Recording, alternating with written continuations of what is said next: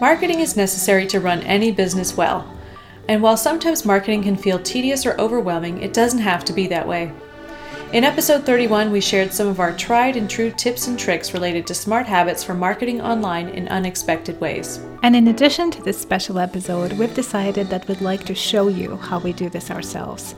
We hope you can take some of our smart habits and tips, see what's worked for us and how we've gotten results, and implement these into your own business. That's right. We'll be sharing all of this in a webinar on Friday, January 22nd, 2021. We'll be sharing our tips on building smart habits so you can market your translation or interpreting business in ways you may not have considered before and make marketing feel like less of a chore and more like a natural part of your workday.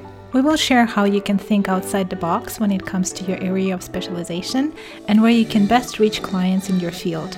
And we will show you how you can market your business without feeling salesy while using platforms and tools you already have experience with, even some you might never have expected. Those who sign up will get a recording of the webinar as well as a quick reference guide with our tips for marketing in unexpected ways and making a consistent habit of it. You can find the link to the webinar details and registration page at bit.ly forward slash smart marketing habits. And as a way to say thank you to our email subscribers, we'll be sharing a discount code with everyone on our email list for this upcoming webinar. So watch your inbox.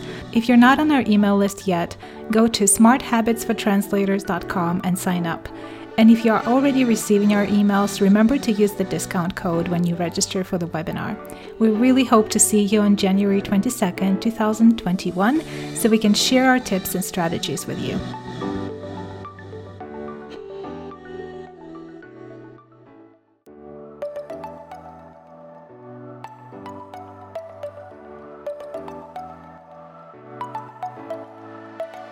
Welcome to Smart Habits for Translators, a podcast for translators by translators, bringing you simple strategies to build better habits. In each episode, we'll focus on specific habits for translators in various stages of their careers. If you're a translator who enjoys learning about habits to improve your business and lifestyle, then this is the podcast for you. We're your hosts, Madalena Sanchez Zampaulo and Veronika Demichelis. Like you, we are professional freelance translators trying to balance the challenges that come with building a career and maintaining clarity and boundaries between work and personal life. We hope you'll join us in this conversation about smart habits and discover some simple strategies you can apply today to help you build your career and achieve the lifestyle you desire.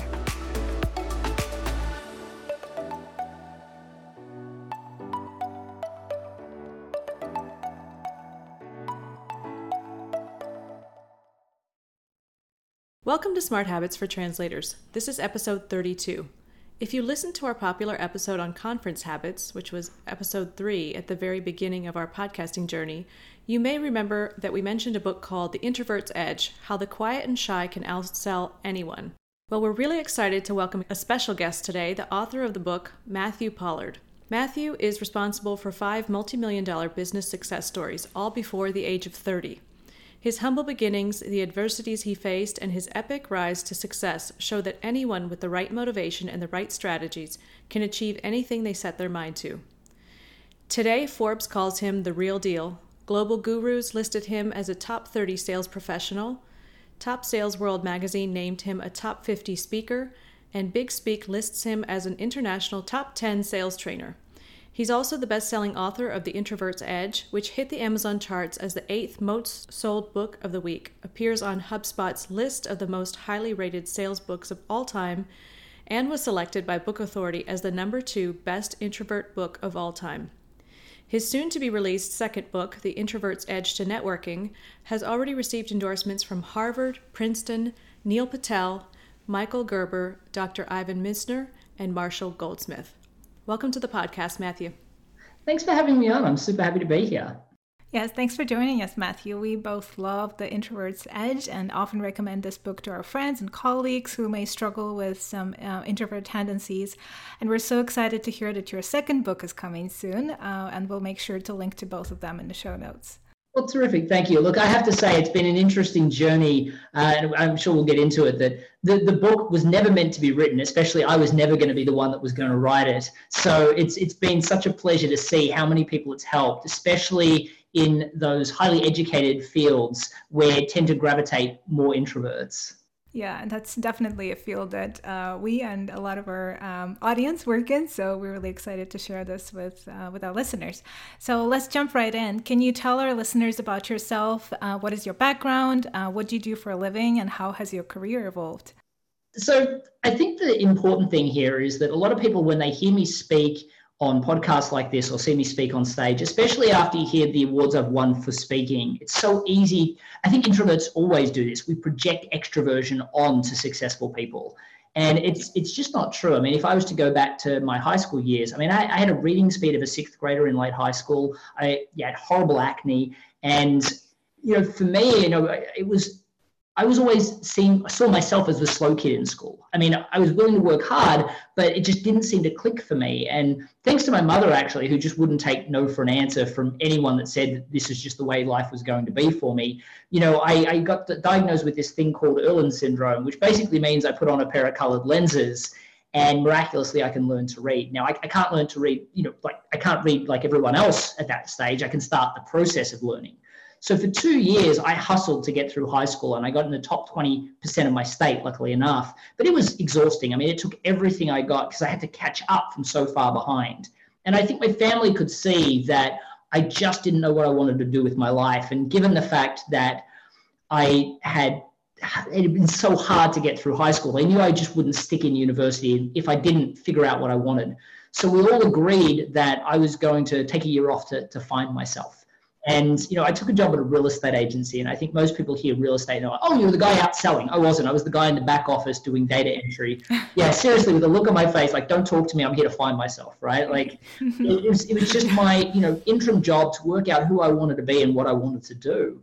Except the problem was that literally three weeks into my job, my manager comes up and he says, "Unfortunately, Matt, we got some bad news. Head office has just decided to close down this this office where you're you're out of a job. I mean, seriously, I've worked there three weeks now. I mean, for the Americans listening, it they have to understand it's very different in Australia. I mean, you, you're talking summer break and Christmas break at the same time. Like everybody goes on holidays on the 20th of December, and they do not come back until the 15th or 20th of January. Yeah. So nobody is hiring. Like the only jobs I could find in the classifieds were these things called commission-only sales jobs now, if you can imagine a kid with bad acne, funny lenses, and braces that kind of felt like he was, you know, constantly ridiculed in school, finally getting into commission-only sales. You can imagine it's not where I wanted to be, but it was the only job I could get. And I watched my dad break his back for 80 hours a week in a full-time job to support the family. There was no way I was going back to him to say, sorry, you know, you, there's nothing else I can do. So I applied for all three jobs that I could find, and I got all three jobs you know, I found out later that they just hire everyone commission only work. So, you know, actually, the job that I took selling business to business telecommunications literally had this saying, you know, we just throw mud up against the wall and see what sticks, which sounds um, like a fun saying until you realize you're the mud, right? So, there I was, like, after I, I went and took a, a, job, I had five days product training, not a single second of sales training, and I get thrown on this road. It's called Sydney Road in Melbourne, Australia. It's over a thousand stores on each side, and I get told to go sell. Problem is, no one told me how to sell. So I went to take uh, my, my walk into the first door and I realized I didn't know what to say. So luckily enough, I, I took a deep breath. I walked in and I was politely told to leave. Shortly after that, I was less politely told to leave. Then I was sworn at. My personal favorite, though, was always getting told to get a real job. Like this was the only job I could get, right? So, you know, I was getting told that kind of, it was like salt on the wound. But door after door, this just kept happening. I got rejected. I got sworn at. I got told to get a real job until my 93rd door where I made my first sale. You know, I remember I made $70. I was ecstatic. About 45 seconds right? Because I had this real, my next realization for the day, I'm, got, I've got to do this again tomorrow and the next day and the next. I mean, that was going to be my year. And I think a lot of people listening at home kind of have this thing happen when they get stuck in sales. And I was really stuck in sales. Like that's all I did. I didn't even have something else that when I got a client, I got to do. Like I had to do this every mm. single day. You know, I, you have to make this decision. Do I want to fight through it? And I think that entrepreneurs have that hustle, that bit of grit about themselves that they feel like it's worth it. They're going to push through or they give up, right? Fight or flight. Mm-hmm. So for me, giving up wasn't an option. I wasn't willing to go home and say, sorry, dad, you know, I'm not going back. But I also wasn't willing to hustle every day. I mean, that would have meant my year was going to suck. So what I did is I made the decision at that moment that sales had to be a process, a system like anything else. And I went, well, how could I go about learning the system? Well, I couldn't exactly pick up a Brian Tracy or a Zig Ziglar book. I mean, that would have taken me a year to read, let alone anything else. So I actually found YouTube, and YouTube was just becoming popular at that stage because we were just moving off dial up back then. And I typed in the sales system, and all these videos came up. And so what I would do is I would spend eight hours out in the field selling, and then I'd spend eight hours at home every day practicing the next step in the sale. And I would do that every day. Weekends were great. I'd spend 16 hours practicing. I'm sure that doesn't sound like fun to anyone. I mean, I wouldn't wish it on anyone. But literally, it became, you know, 74 doors before my next sale, then 48, then 36, and then 21, and then 18, and then 7, and then 3. I got it down to making a sale on average every three doors about six weeks in, my manager pulls me aside, and I, I thought I was in trouble. Right? He had this weird look on his face, and remember, I was the quiet guy that handed in my paperwork downstairs. Never spoke to anyone. They had all these boisterous salespeople upstairs talking about how hard the industry was, how tough things were. You know, back then the national sales figures only got printed out once a month. So he looks at this report. And he said, "Matt, we're kind of blown away by this, but you're the number one salesperson in the company." So put this in perspective, I went from scared to sell, terrified really, to being the number one in the company in about six weeks. So they gave me a sales team and they said, oh, if you can sell, you can manage. I don't know why people think that that's true.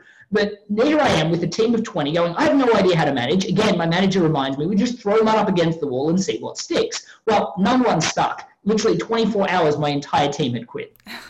so there I am back to YouTube, learned how to manage, got promoted seven times in about 12 months. And then if you were to fast forward just shy of a decade, you know, about a year in, I, I decided to start my own business. And then just shy of a decade later, I've been responsible for five multi-million dollar success stories. Wow, that's quite a journey. uh, amazing. So, um, what uh, smart habits uh, do you feel have been crucial in your career in this journey? You know, I think the biggest one is I think the whole world talks about having hustle and grit. And it's good to, I mean, in business, you are going to have to work hard, especially at the initial stages when you don't really know what you're doing in any element of your business. And you've got to realize you're the marketing person. You, I mean, if you think you're not a salesperson, by the way, look around, right? That, you know, in the book Zero to One, they're like, look around. If you don't see any salespeople, you're the salesperson, right? So you're in sales, you're in marketing, you're, you're in product delivery. You're trying to deal with all of these things the most important thing that I learned was that there had to be a system and a process because then you can improve it. So when you talk about smart habits for me, I felt like I had a lot of disadvantages because, you know, I couldn't read, I couldn't spell, you know, learning was difficult for me, but I did more with the information that I had because of that. But what I would do, I mean, with the sales process, is every, you know, sales isn't like martial arts. It's not about how many books you learn or how, how many systems you learn or how many books you read. It's about putting together the basis of a system and then gradually getting better at each one of those elements every day, but not focusing on learning the next tactic or the next bulldog close, because I won't even teach bulldog closing. I think as an introvert, that's the one thing we hate to do, right? Bulldog closings, you know, hard hard selling, that's not us. But piecing together a system for that. But in everything that I do, I have a system.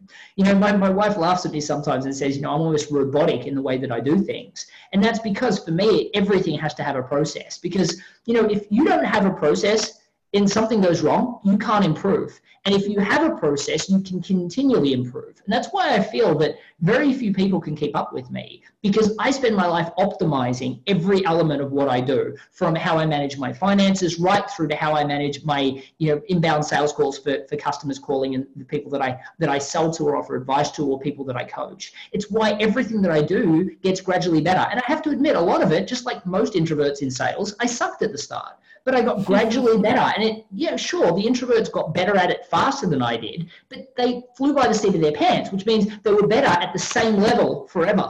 For me, I got gradually better over and over again until eventually, you know, I was beating them hands down. And that's what I love to share with every introvert that, you know, we're not second class citizens. You know, our path to success is just different to that of extroverts. Mm-hmm. And as soon as we embrace that and embrace systems that allow us to leverage our nat- natural strengths, we can beat out those extroverted counterparts in sales, in networking, in presenting, in leadership, but also in all of those obviously more introverted play, uh, plays, we still shouldn't run by the seat of our pants because systems are always going to be an advantage there too. Right. Exactly. Yeah. So that's actually a good segue into our next question for you, which is if you could tell us more about your book, The Introvert's Edge how it came about, and if you could share a piece of advice from your book that you'd like to share with introverts to implement today. And you know, our audience is uh, mostly translators, some interpreters as well. Uh, what would that be? Sure. So the the first thing is, I mean, the book itself you know, I think it said up front that I actually didn't want to write this book. Mm-hmm. You know, for me, you know, I I built a bunch of really successful businesses in Australia, and I decided when I moved to the US that I wanted to coach and consult people on how to create rapid growth in their own businesses. And I talk about, you know, th- there's a lot you can do before selling, right? You can differentiate, you can niche down, and that takes a lot of the heavy lifting away from sales, right? So in the last part of my book, I talk about, you know, I, I explain the whole sales process, and then I say, but if you run your own business, there's a lot of things you can do beforehand that makes sales much, much easier. But what I did is I actually started delivering a presentation that I call Rapid Growth the Lazy Way from Stage. And I would talk about how to differentiate, how to niche. And before I started talking about sales, I'd tell them my personal journey as an introvert and how I became a salesperson, right up to putting a photo of me at my sister's wedding with terrible acne so people could see how I was then rather than how I am now. And they only get to see that slide for about a second or two, believe me. it changes really quickly, but it helps people realize that, you know, they're, they're projecting extroversion. It's not the reality. So for me, what I found though is people kept coming up afterwards. And while a lot of people said that they loved the content, so many people came up and said, I had no idea that as an introvert that I could even sell. I thought that I just had to accept subpar, subpar results. The, uh, you know, the reality of me and my own business was always going to be a struggle. So I kept telling all of the sales influencers that I know that somebody should write a book on introverted selling, i.e., not me, but somebody should. And everybody that I told said, Matt, no one's going to buy a book on introverted selling. No one is. Now, in my head, I was like, how could that be? I mean, you've got thousands of books for extroverts. There's not one book for introverts. And surely, given it's 50% almost of the world's economy, somebody's going to buy it. But nobody would buy into the idea. So eventually, I ended up working with this guy, Derek Lewis. And Derek was a ghostwriter. And so I ended up, so he worked predominantly, you know, trying to work with business authors. And you know, he made 27,000 in 2013, 12,000 in October of 2014 when he first reached out.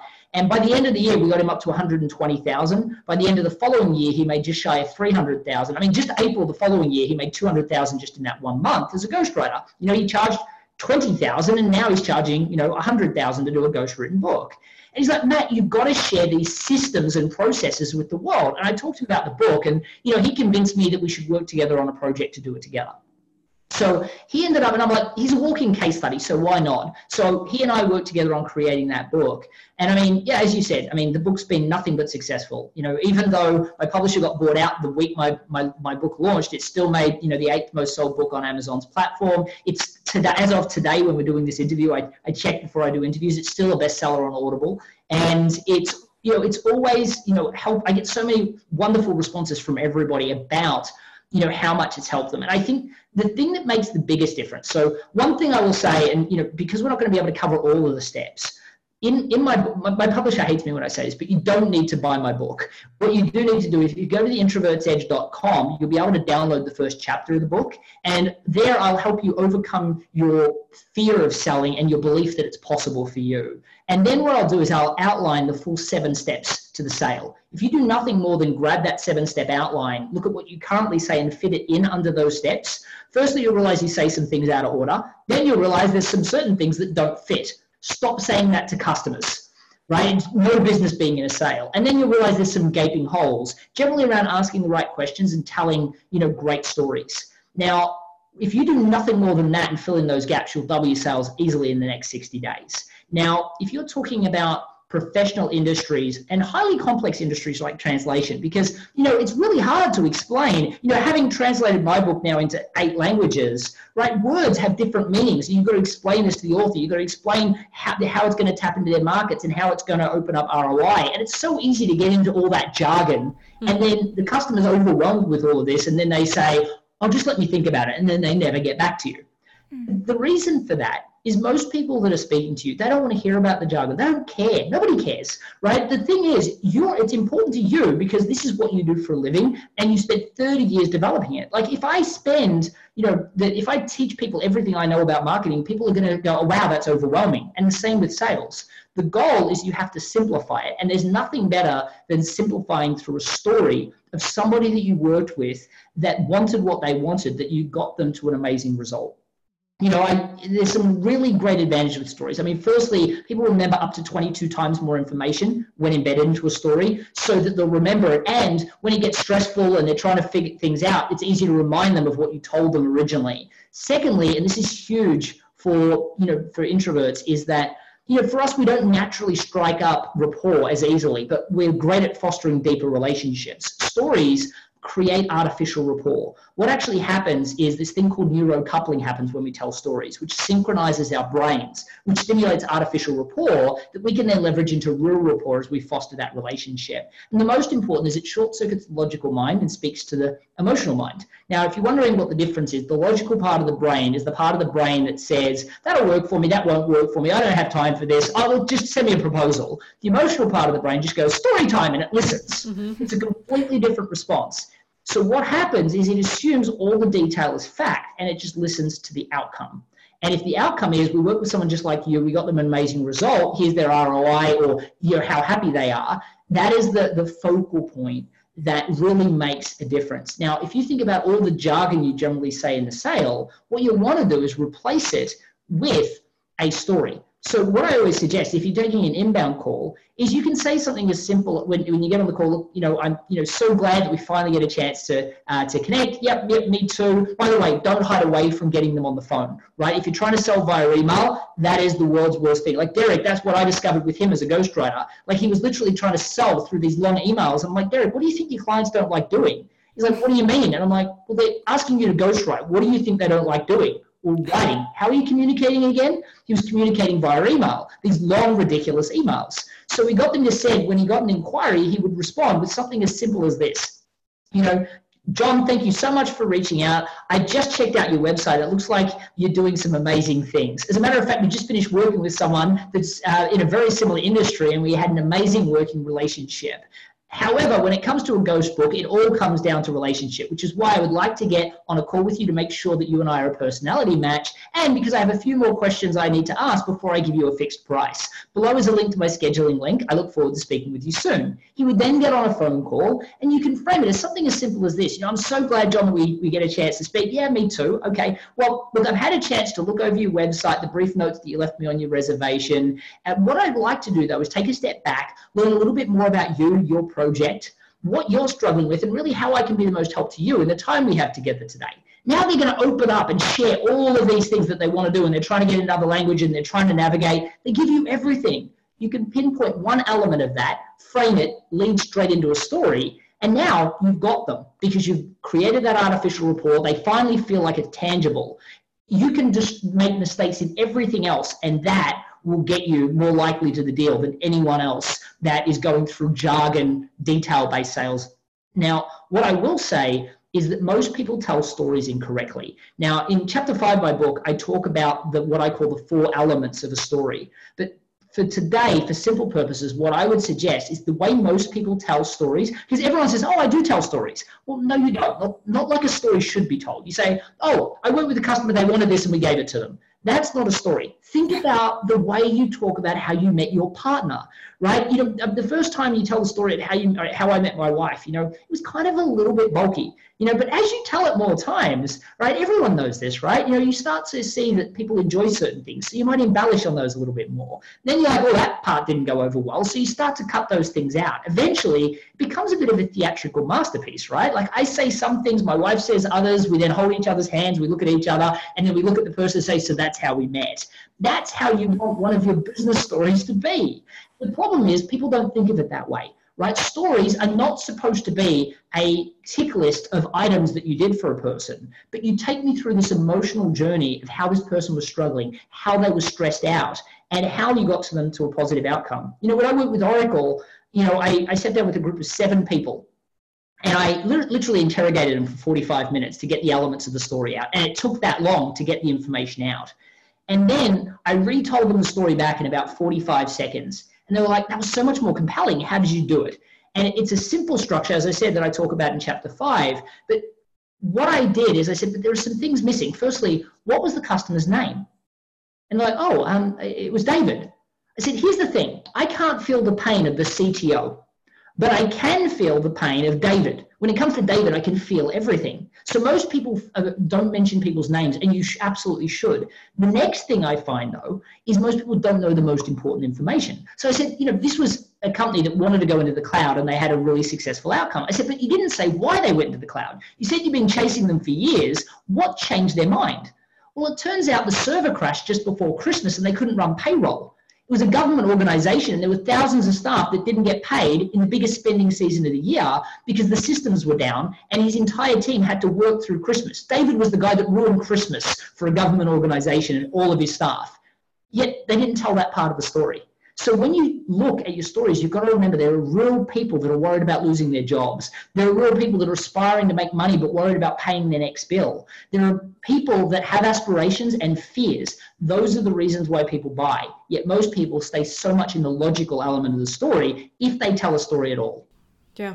That's true. It's very interesting. And I think Veronika and I would both say that translators are similar to writers, where they also don't like to get on the phone very much. Right. Yeah. But I mean, that what I really um, think a lot of our listeners can relate to is that uh, while many of us are uncomfortable with the sale process, we are very comfortable in uh, with like processes in our work. Mm-hmm. Like we all have a process when when it comes to translation or interpreting. So why not take that passion and love for processes and turn it into you know this other thing and make sales a comfortable process? Yeah, something you can rely on. Absolutely. I mean, when I tell stories, I tell the same stories all the time because then I don't have, like, as an introvert, I don't want to have a thousand stories and I don't want to say them off the cuff. They're the same stories every time. Like, I've been on over 150 podcasts and I've told one of three stories every single time. When I do a sales call, I tell the same story every time. Why? Because I know my niche. They always come with the same problems. I remind them of a story if they've already mm-hmm. heard it, or I, reta- I tell it if they come through a referral, and I keep it simple. When I explain my system for working with someone, I have two options. I can explain it with jargon, or I can explain it throughout the story. The customer is going to appreciate it through the story because it makes it more relatable to them. Yeah. Speaking of that, so we, we, we know that many freelancers have a hard time marketing, selling their services. And I was actually just uh, talking to somebody else this morning about this, and I said there's this conception that you can put your website up online or you can open your business and you know build it and they will come but that's not how it works um, and there was something i was reading in your book um, in the chapter called set the stage and i thought this so relates to translators so if you don't mind i'm going to actually just read this little portion here where it says we're so familiar with what we do, what we offer, and how valuable our services are that we often forget to properly introduce ourselves to potential customers. On the other hand, you probably don't want to feel like you're bragging on yourself. Helping people appreciate the level of value you can deliver often does feel like you're showing off, but you have to assume that the person on the other side of the desk or the phone doesn't immediately understand your value. Until you prove yourself otherwise, you're just a commodity and that is something that I think uh, we talk about. Veronika and I talk about, and I also talk to a lot of translators about. Is that if you don't tell them, they won't know. And I think that that's that's really key. And so when I was reading that, I was like, "This is exactly you know what we know." But so, yeah. how can introverts then learn to sell well beyond just the process? Because we can we can come up with a process, right? but it's the delivery part that I think is difficult too for introverts. It's not just the creation of the, the process. Well, so sales development is a, is a series of stages. So firstly, you have to obviously let's let's take sales when the customer's calling because there are some things again as i said that you can do to not be seen as a commodity before you even get to sales and if we get time we'll talk about that as well but if we're talking about when the customer calls the problem is we don't know what to say. A lot of a lot of introverts, especially, we're all stuck in our heads, right? So we're constantly thinking the right thing to say, and then we assume that if they booked a call with us, they must have done their due diligence. I, I can guarantee at the end of you know today, you know, after being on this podcast, someone will reach out and say, "Oh, Matt, you know what you said really resonated with me. I'd love to talk to you," and we'll end up on a call. And it would be easy for me to assume that that person knows the value of what I provide and then I'll say, "Oh, so did you hear me on a podcast? Yeah, I heard you on blah blah blah podcast, and you know, I thought you know, I thought what you did, you said, really resonated with me." And then I'll start to talk them through things, and it's seemingly obvious that while they remember loving what I spoke about, they have no memory of anything I discussed, and because of that, I need to remind them of everything. You know, I have people that have read my entire book, and then I'll bring out things and they will say, Oh, yeah, I forgot about that. It's nice for you to bring that back up. I have people that go and see my keynote presentations multiple times because they like to be reminded. Here's the thing you do what you do every day they booked the appointment with you and they haven't thought about you since. As a matter of fact, they've had fights with their husband and their wife. They've gone to kids' daycare situations they've had to deal with. They've had staff that aren't performing the way they're supposed to. They've had family members that are sick. They've had a whole bunch of things happen and they have not thought about you since they first reached out or they spent 30 seconds doing their due diligence and made a quick decision to let's just get on the phone and see what happens. So you can't assume that they know anything about you. So, how do you brag on yourself without bragging on yourself? Well, firstly, when you get to storytelling, you introduce your credibility there. It's a great place to do it. But also, you know, a lot of times when I start a sales call, I'm like, I'm so glad that we finally get a chance to chat. I'm, you know, I apologize if it's been a few weeks, but you know, a lot of people try and schedule these calls, so there's a, a fair bit of a waiting list. And you know, by saying that, I'm implying that I'm in high demand. You know, when I went to a training, there's a story uh, that I talk about in the book that I went to a training where I was teaching a team of salespeople at Colliers International. And I sold to the directors of the company, and I'm going in to teach all these salespeople that literally, I mean, half of the team will happily call themselves bulldogs, right? They get hyped up on coffee, fist on the table, yell at the phone. Yet I'm this quiet introvert that has to make sure that these people respect me enough that I, they're going to let me train them.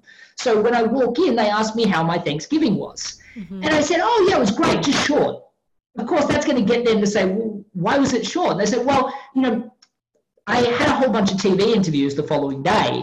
And, you know, I, I had, you know, my wife's family over and I didn't know how much you Americans party for Thanksgiving. But, you know, I, I, I went to bed early um, but I didn't manage to get any sleep. And anyway, so I was in TV interviews the next day, and I, you know, I had two two shows to do, and they were like one at 5 a.m. and one at 7 a.m. So you know, I was pretty unrested the next day. But you know, I ended up having to go cut to bed at about seven o'clock so I could get up early for that. Right? Just little elements like that that embed credibility. You know, a lot of times when we talk about things, you can give general context. So when you're going to ask questions is a great way to do it. So one of the things that a lot of people do is they feel like they want to ask questions. So they start asking questions and the customer goes, just tell me how much it costs because they feel like you don't have control of the sale. So you can step back and say, look, one of the things that I need to, uh, there's a couple of things that I need to understand before we get into the process of talking about exactly how I can help you. So I'm going to need to ask you a couple of questions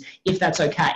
Um, and just so I've got greater context. And like, oh yeah, well that's fine. No one's going to say, no, no, no, tell me the price until they know enough about you. And then when you're asking questions, you can say, you know, what I find is lots of people have different, and you know, I'm, I'm, projecting what might come up in translation, but a lot of people have different outcomes that they're looking for from translation. You know, I'll give you an example. When I worked with Coca-Cola, what they were really looking to is get market that market domination, where a lot of other you know smaller little uh, companies that I work with, what they're really looking at is how it, what's the least the, the least heavy lifting they can get to get in front of their ideal customer audience, right? So you can kind of frame, I used to work with Coca-Cola, but I also work with small businesses, right? So you embed that credibility in the context that you have. If you do it in a way that gives them a reason for why you're explaining it to give them context, it allows them to go, oh, he's not bragging, he's just trying to give me an example. But what I love to do, my favorite, is to embed that credibility within the story right? And then when you're giving them suggestions and ideas, talk about the suggestion as it applies to one of the big deal clients you worked with. Again, you feel like by educating them, you're giving them great information. They feel like you've opened up a fire hose of information and it's overwhelming. But if you give them an example of something that they could do and explain it as you worked through a big deal client or company, they're going to go, oh, it's relevant to me. And he's only mentioning that or she's only mentioning that to help frame so I understand it. And that's how you can really step step back from that. Now, the one thing that I would really suggest though is that you really understand that you can do a lot from credibility well before you get to the process of selling. And what I mean by that is, I'll give you an example. I worked with, it was just a content writer um, who, you know, she, she would write, you know, content for pretty much any website under the sun. And she's actually a feature in my next book, but she basically she was charging two and a half thousand and she had four monthly clients. So she's earning, you know, about $120,000 a year working with four clients. However, in the space of 60 days, she lost two of those clients. One of them got bought out, the other one um, went, went broke. And so now she's down to two clients. And so when we decided to work together, I have a waiting list for clients. And by the time we got to work together, she's down to one client. So she's now making two and a half thousand dollars.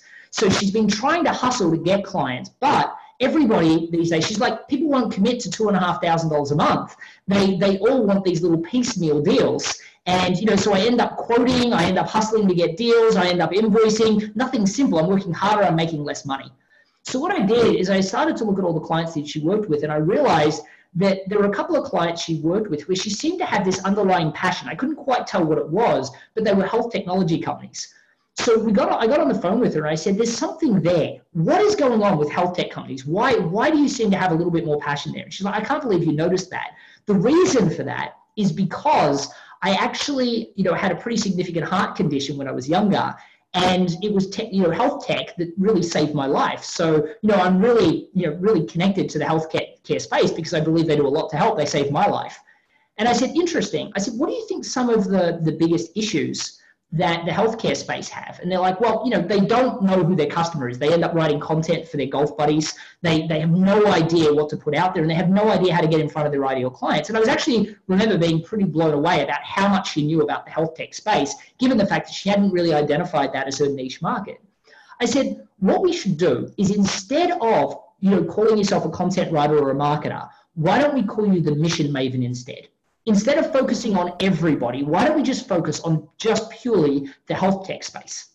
And then instead of saying, you know, fee for service, just, you know, tell me what you want written and I'll do it, or, you know, sign up for a two and a half thousand dollar subscription, why not offer them a really short term intensive, what I call a Trojan horse package, which allows them to go in, determine who their avatar is, audit their current content to work out what's wrong with it, and then create a content tree of content that they could write to their avatar and then build out a content distribution strategy. At the end of that, you can build them a request for pricing and a scope of work document and say at that point they can hire anyone. Of course, we had a script for then signing them up for a long term service. I said, if you do that, instead of trying to get them to commit to a $2,500 subscription, my belief is you can sell this small service, which is only a couple of sessions for 3,500, and then upsell them to a $10,000 a month package.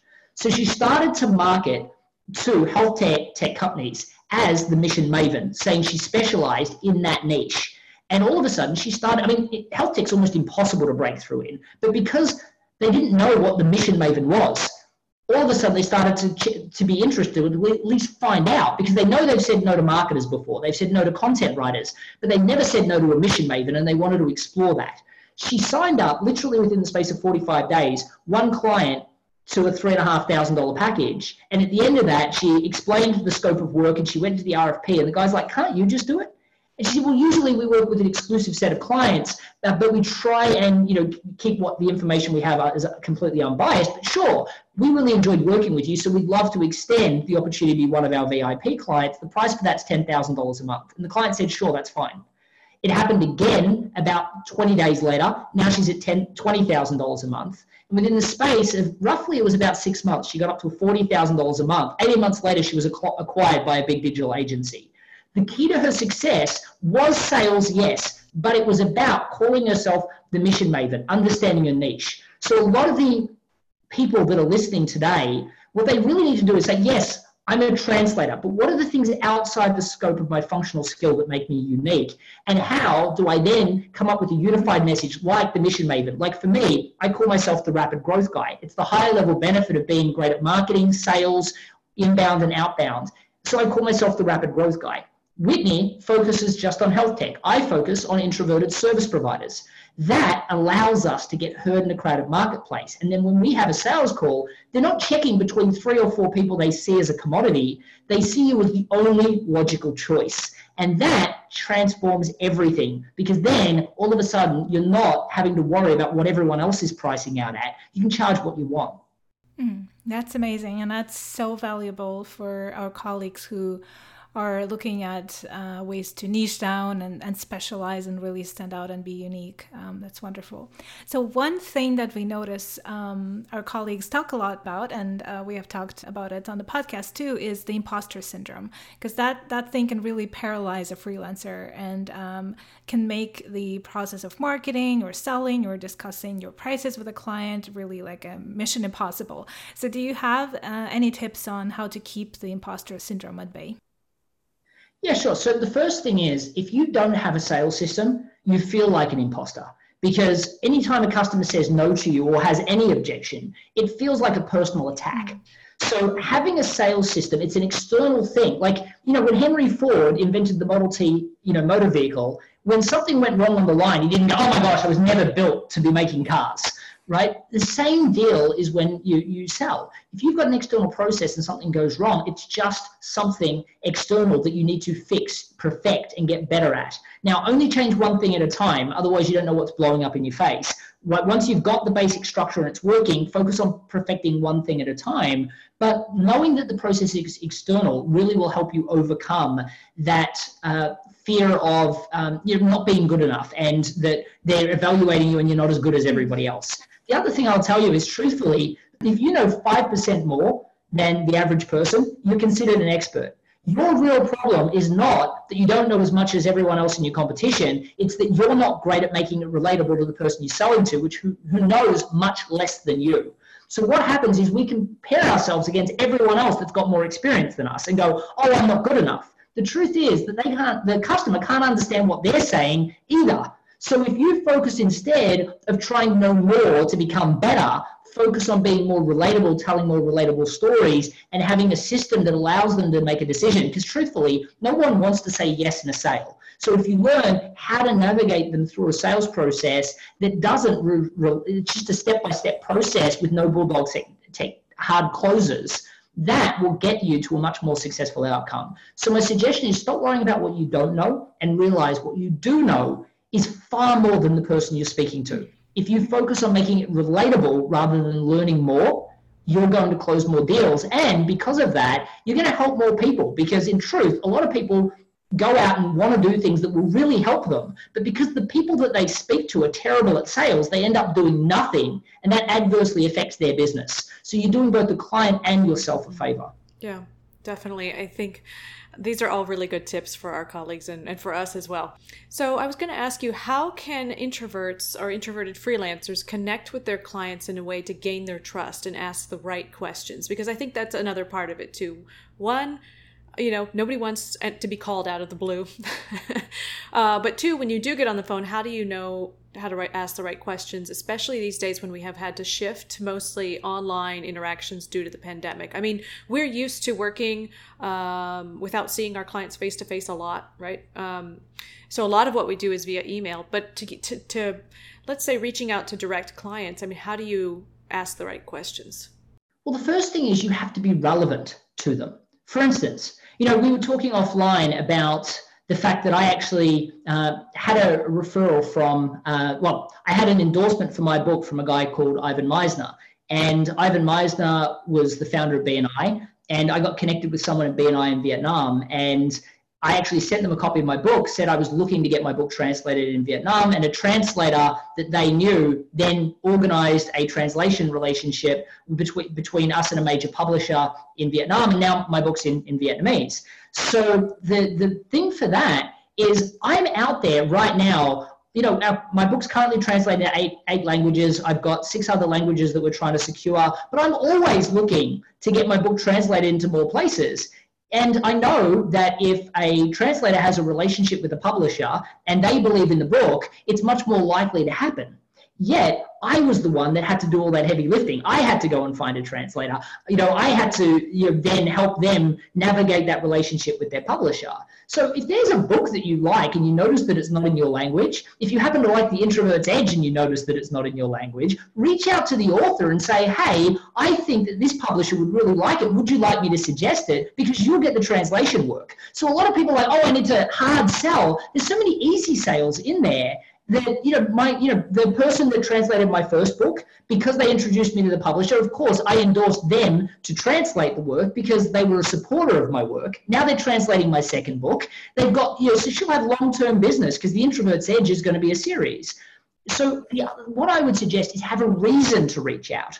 For instance if you notice that there's some specific thing. So, you know, uh, for instance, India has a collectivist society, right? So, because of that, individual uh, individualism is, you know, is, is becoming more and more popular. But you know, there's a lot of religious reasons for why it's taking longer, and you know, obviously, the, the economy there is very different. So if you feel like you're, if you translate into to Hindi, for instance, and you you know that there's a book that's a really good fit, or you know someone that has a training product that is a really good fit, reach out and explain why you think it's a good fit. Now, one of the things that's really powerful right now, because if you do what everyone does, you're going to get results like everyone does, which is not what you want. Right. But LinkedIn has a wonderful thing called voice memo these days, which means, I mean, it's a powerful tool because no one knows it. Like, we've all seen those big pictures on LinkedIn, right? It goes on forever. Starts off with, I hope you're doing okay with COVID. Exactly. And then there's this hard pitch with a link to schedule a call. Nobody wants that. However, you know, for me, I pick like if there's somebody I want to speak to, I leave like there was a podcast that I wanted to be on the other day. I noticed that he was one of the top podcasts, so I picked up my phone, looked him up on LinkedIn, connected with him, said I'm a fan of your work. He accepted. I left him a voice memo, and I was booked on his podcast three days later. Right? Voice memo is something really useful, but again, don't just reach out and say, "Hey, do you have any translation work?" If you know your niche, you know what they want. So if you reach out, for instance, Whitney was reaching out to health tech companies to mm-hmm. say that most health tech companies don't know who their customer avatar is. You know, they're running, they're spending fortunes on content and they're not getting results, which leaves them going to ads, but then they get these short-term results and they get stuck in this situation. If you're in that situation, I'm the mission maven, we should definitely talk. That's very different to, oh, I sell copywriting and marketing services. Do you have any need for that? So a lot of times people's way of reaching out is incorrect. Now, if you're picking up and doing a cold call, again, you have to have a reason for it. So you could say, you know, I, I notice um, that you're in pharmaceutical, you, you're a pharmaceuticals company that's launching into, and I mean, a lot of companies have you know, you can, you know, watch lists of who's applying for trademarks in certain countries. If they're applying for trademarks in certain countries, you bet that that's become an important marketplace for them.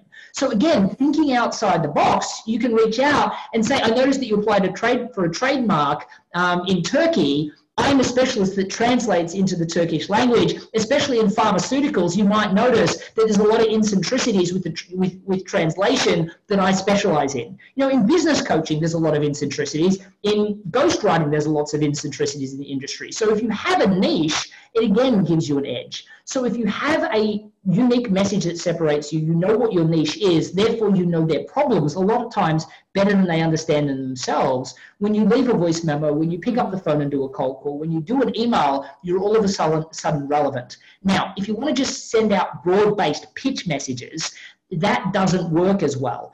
But if you want, you don't, no one's got time to customize every pitch. But if you have a niche, then every single pitch is customized. It just happens to be a broad based pitch out to everybody in that industry, but it will feel customized to each one of them. So true. So, um, one of our last questions is um, actually less about an introverts or selling, but more about running your own business. Uh, we believe that work life clarity rather than work life balance is extremely important for uh, freelancers and business owners. And we talk about it throughout our podcast. And we originally heard about this concept on the Deliberate Freelancer podcast. And we even made this the topic of our first episode. What are some smart habits that you feel help you prevent overwhelm and draw some boundaries between your work? and personal life? So for me, I have I'm a big list writer. So every night before I go to bed, well, before I finish work, I should say, I write a list of the most important things that I need to do tomorrow. Because what I find is unconsciously, my brain works away at fixing those problems before I even sit down. Some of the biggest problems that I can't figure a way through at five o'clock at night, nine o'clock in the morning, I sit down at my desk and I have the answers. So what I do is I write a list the night before of what I need to do. And the reason being is again, we all live in these global businesses right now. Otherwise, your emails dictate your priorities for the next day. So what I do is I write a list at five o'clock. That list is what I do. And I will check my email when I sit down at nine o'clock. But what I'm flicking for is anything that's urgent that needs to come above that. Outside that, I will then do the priorities that are on that list before I check my emails. A lot of times we let our lives get dictated by the sense of urgency that, of the phone ringing and by the emails that come through. I don't start my day with others until I do what's important to move my day forward, my, my business forward first. That's so true. I, something I have recently put into place and it changes your entire day. I could totally attest to that. So, one thing we like to do at the end of our episodes is to share a special segment, and we're excited that you're joining us for it today. So, I think we have time to share what's on your desk. It's something that could be a tool, gadget, or resource that you use in your work or your personal life that you think is particularly useful or you'd like to recommend. You know, what's interesting is there's it's actually a technology. So, remember, I don't have the best reading speed even now, like writing my book was an ordeal because, you know, every time I read something, I read it in text to voice. So I hear a robot uh-huh. voice. And so for me, though, without that technology, I would be doomed. So I have a software program on my computer called Natural Reader, which basically means I can grab the text and it reads it out. But one thing I will say is most people don't know this, but inside the accessibility settings on your iPhone, you can actually turn, you can actually make your iPhone speak. So I can click on anything that's an article on my phone and it will read it out to me. I can listen to text messages, all those sorts of things. And it literally is I highlight the text and click speak and it will speak it out to me. So for me, every, you know, if I was to read through something, it takes me a lot of time. If I can listen through it, because there are two things that happen. I get through it faster, but also I, my, I use, I, I'm finding that I can listen and be creative at the same time. So I start to synthesize it with what I already know. So one of the things that I will say, especially from the translation world and the, the writing world, is that what I find is a lot of read, like some of the, all the best books that I've ever read are more conversational in nature. Yet, a lot of times when you're translating, you can lose that, but also when you're writing a book, you can lose that. So for me, one of the things that I'm very focused on is everything that I write has that conversational nature, and that's because I use text to speech technology. If it sounds like it's cluttered or you know jargony, I, I clean it up and I make it better. So I think half the reason why, I mean, all of my books are written more like novels. The goal is that you kind of laugh out loud while learning, you know, how to sell or how to network. And for me, those technologies have made that possible for me. Yeah, wonderful. And they say that the best copy right now is conversational copy. Absolutely. Right? Yeah. Well, thanks again for joining us today, Matthew. We really enjoyed talking to you, and we hope that our listeners will find your tips useful and that they market and sell their translation services uh, more to prospective clients. Uh, but before we go, where can our listeners learn more about you or find you online? Absolutely. So I would suggest, obviously, I share a ton of free videos on, on YouTube, on, on LinkedIn, on Facebook, on Instagram. So feel free to connect with me in all those locations. Uh, obviously, you can pick up The Introvert's Edge on, on which my first book on sales at theintrovertsedge.com. You can download the first chapter there as well. Uh, theintrovertsedge.com forward slash networking. You can get my second book, which comes out in January, but there's a whole bunch of pre-order bonuses. So if you do check it out early, you know, direct message me your receipt on Facebook or or LinkedIn, and I'll make sure I add you to that list. And lastly, for those people that want to create their own unified message, their version of the, the, the mission maven, the rapid growth guy, the authority architect, what you can do is go to matthewpollard.com forward slash growth. I've got a template there where you can really learn and you can really create your own unified message, discover your own niche. And it will take you about 45 minutes. And you know, funnily enough, when I do this exercise on from stage, you know, I say, who here has a message they're more excited about and a niche you're willing to buy clients? And literally, you know, 97 odd percent of the room puts their hands up. But then when I say, keep your hand up if this is the most time you spent on marketing since you started your business, 85% of the room kept their hands up. So mm-hmm. the key is that this stuff absolutely works if you spend the time doing it. So many people have said my books have transformed their lives. But when I interrogate them on whether they're actually applying the information, well, that's a whole different story. So the people that are are getting ROI, the others, it's transformed their lives, yes, but just believing, that knowing that it's possible is transformative. But I really want to see people take it from believing it's possible to actually applying what they've learned. Yes, definitely. Okay, so we'll add those um, links to our show notes for sure. And to our listeners, you can read the first chapter of both The Introvert's Edge and The Introvert's Edge to Networking free of charge by clicking one of the links in our show notes. Thanks again, Matthew, for such a kind offer. Thank you. That's it for this week's episode. Next week, we'll be sending our email subscribers a summary of today's episode with a link to the show notes so you can quickly find all the resources that we mentioned today. Our newsletter subscribers are always the first to know about our upcoming topics and special guests, so you can sign up for our emails on our website, smarthabitsfortranslators.com. And if you like our podcast, there are a couple of simple ways you can show your support. Please share the podcast with your colleagues and friends and leave us a review on Apple Podcasts. This only takes a minute, and we have recorded a quick video tutorial to show you how to do it. We'll link it in the show notes. Talk to you soon. We hope you enjoyed this episode and discovered some simple strategies that you can apply today at work or at home to help you achieve the lifestyle you desire. If you did, please let us know. We'd love to hear from you. If you have a topic you want us to cover, please send us a message at hello at smarthabitsfortranslators.com. If you like this episode, we'd appreciate if you'd leave us a review wherever you listen to podcasts. And please share the podcast with other translators you know.